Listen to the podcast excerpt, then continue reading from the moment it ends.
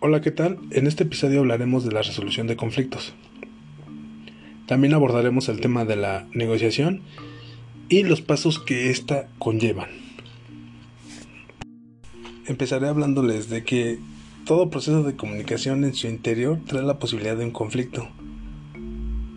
Pues con cada persona que se entabla algún tipo de comunicación está presente esa posibilidad. En una empresa es una realidad latente y se manifiesta. Por lo cual, el fomentar la comunicación entre los miembros de la organización de forma fluida contribuirá a mejorar los procesos productivos y disminuir las posibilidades de conflictos. Estos conflictos ocurren de varias maneras, entre dos colaboradores, entre equipos de trabajo o entre los líderes y los miembros del equipo que manejan. Por difícil que se torne la situación, siempre es posible resolverla y aprovechar para aprender de esta y convertirla en una oportunidad de mejora. Para esto existen sistemas alternativos para la resolución de conflictos ya que son una opción real y efectiva. Estos son los sistemas heterocompositivos. ¿Qué quiere decir esto? Que siendo necesario en estos una tercera persona que ponga fin al conflicto. Y los sistemas autocompositivos. En estos las propias personas implicadas son las que de forma voluntaria van a alcanzar un acuerdo. En los conflictos el líder es el que debe de guiar la conversación y si los ánimos se llegaran a elevar, debe de redirigir el tema para que sus colaboradores vuelvan a enfocarse en la diferencia real, al encontrar la solución que beneficie a todas las partes. Debe de resaltar los aspectos positivos del proceso y sugerir las acciones recomendadas para tomar acciones después de la reunión. Les mencionaré siete acciones para el manejo de conflictos.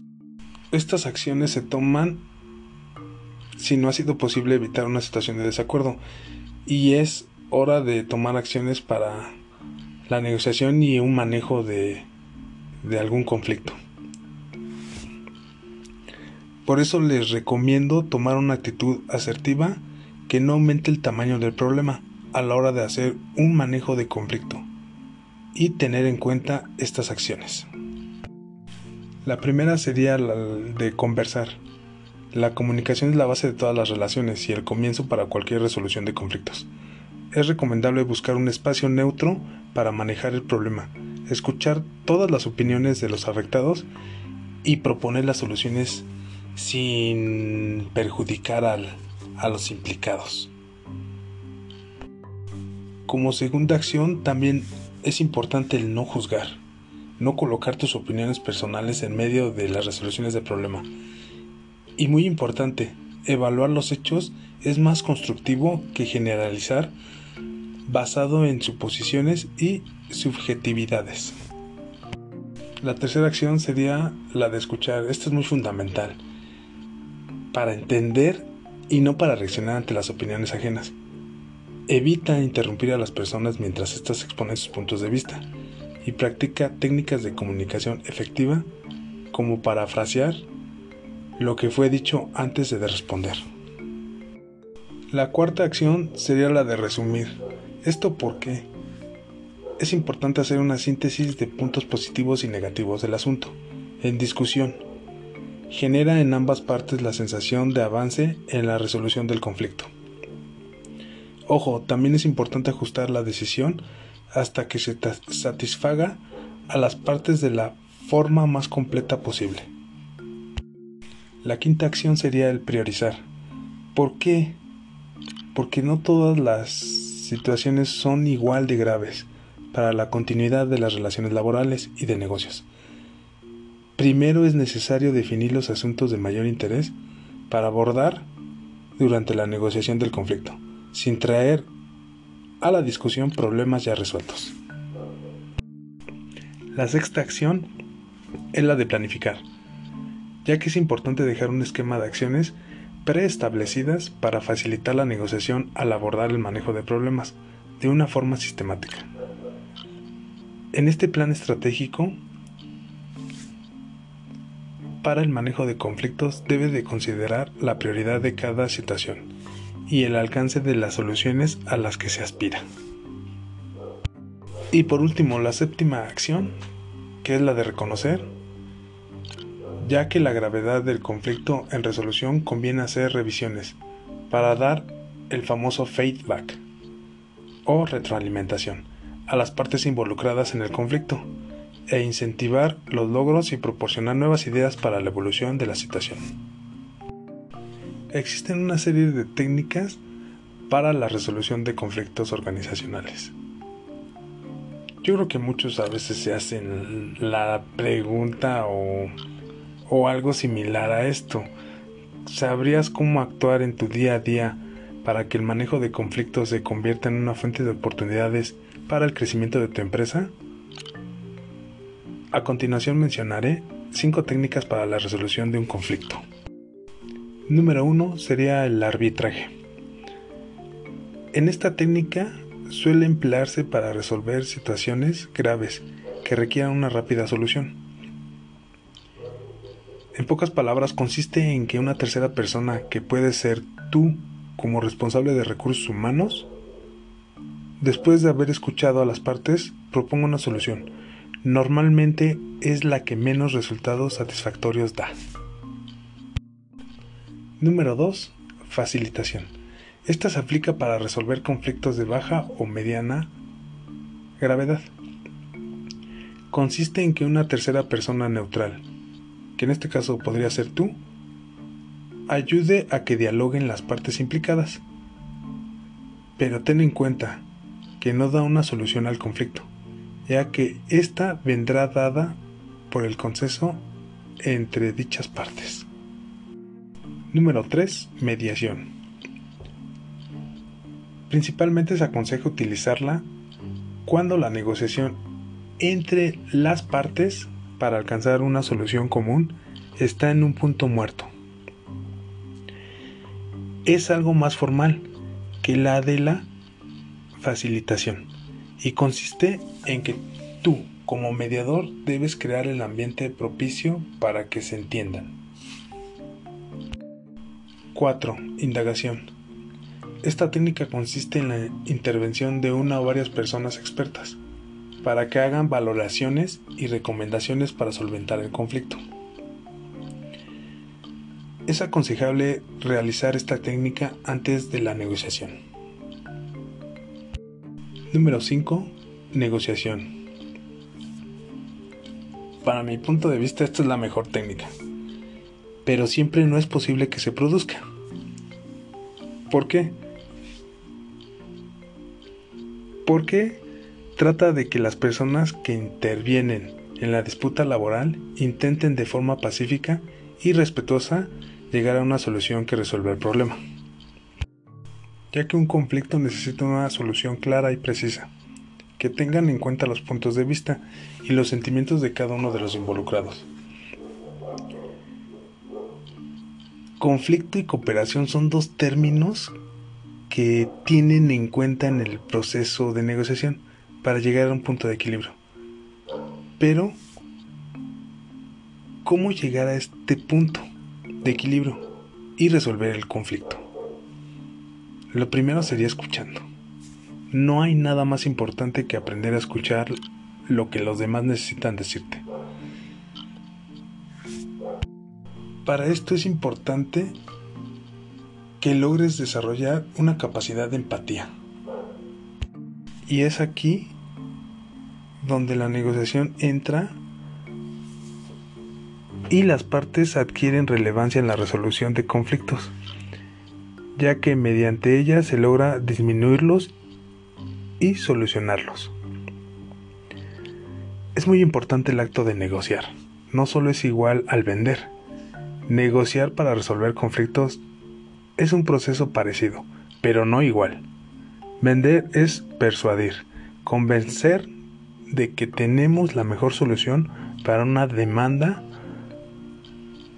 o necesidad determinada.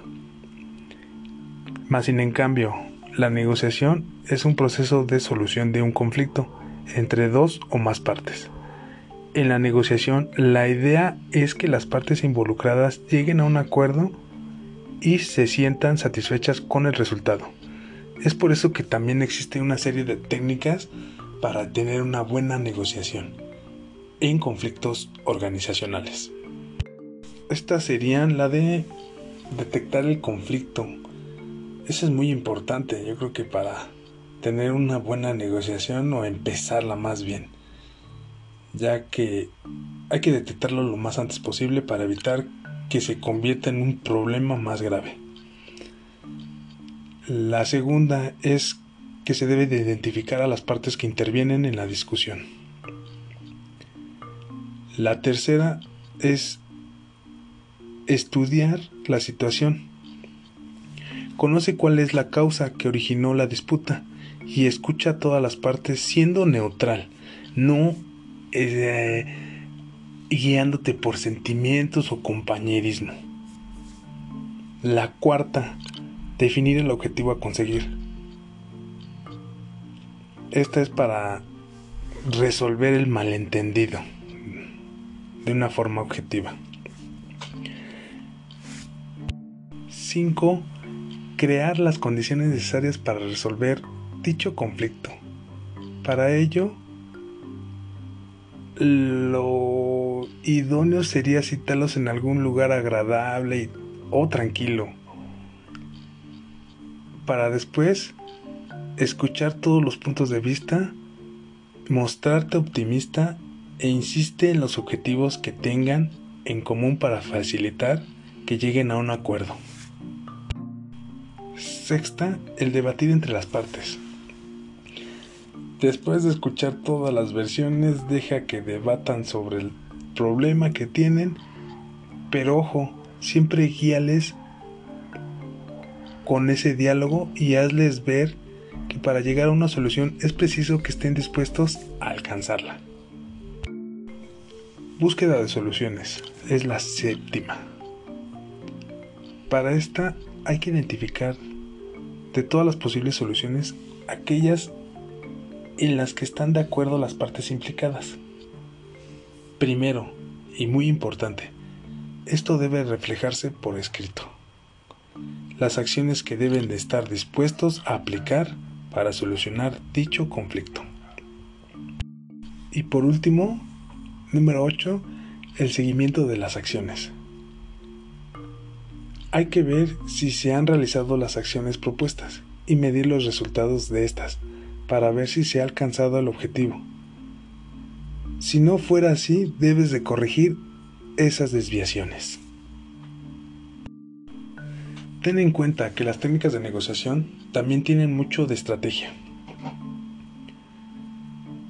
ya que siempre cada individuo hará lo posible por tratar de convencer al otro, en la medida de lo posible. Y ojo, y que sus ideas siempre serán las más convincentes para ambas partes. Y buscar que al final de la reunión siempre se deban de pedir disculpas respectivas y comprometerse a superar la situación, aprender de ella y propiciar las condiciones para que no se vuelva a repetir. Para concluir esta breve explicación, concluiría de que es necesario tener el conocimiento de los estilos de gestión para la resolución de conflictos y con métodos que permitan evaluar siempre en forma balanceada los diferentes casos que pueden presentarse dentro de la vida organizacional, evitando la problemática que surja y usando estas situaciones como oportunidades para la expansión del conocimiento y por lo tanto el progreso de la organización. A continuación les daré un pequeño ejemplo el que este podría ser de un equipo descoordinado. ¿Por qué? Porque la descoordinación de un grupo de trabajo resulta fatal para la productividad de la compañía.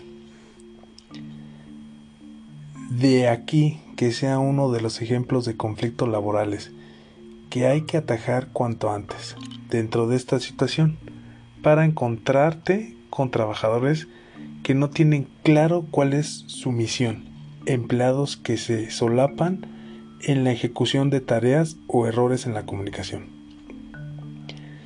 ¿Qué hacer en estos casos? Ustedes se preguntarán. Pues en primer lugar, asegúrate de que como líder estás compartiendo los valores de la empresa y facilitando los objetivos. Es por eso que es muy importante cuando ingresas a alguna organización el tener en claro cuál es la misión, la visión de esa empresa. Así como los cursos que te dan de inducción, o sea, poner mucha atención para que no surjan este tipo de conflictos. Para esto los colaboradores, de forma clara y comprensible, sepan hacia dónde deben de remar. No olvides habilitar los canales de comunicación precisos para que pueda producirse un feedback continuo entre los empleados y el líder. En segundo lugar, puedes realizar también un reparto de roles y de recursos equitativos y eficientes, de modo de que cada integrante realice las funciones que mejor puede hacer en función de sus competencias e intereses. Por último, el fomentar el trabajo en equipo mediante recompensas positivas y dinámicas de un grupo que permitan desarrollar su cohesión. Otro ejemplo muy común que sucede en, las organizaciones es el de la impuntualidad. Para esto debes de de pensar qué hacer con esos trabajadores que llegan de forma sistemática. La aceptación no es la opción. De este modo solo provocarás que el resto de los compañeros ante la impunidad imiten su comportamiento. En este tipo de conflictos en el trabajo puede solventarse a través de la ya obligada instalación de sistemas de mediación en la oficina, como checadores, en pocas palabras. Pero sin duda, más efectivo es la implantación de una estrategia positiva, donde cabe citar un sistema de bonos por puntualidad. Así que los empleados responsables verán premiada su profesionalidad, induciendo a que esta sea la conducta a seguir. Recuerda que ante algún conflicto siempre trata de buscar una buena negociación.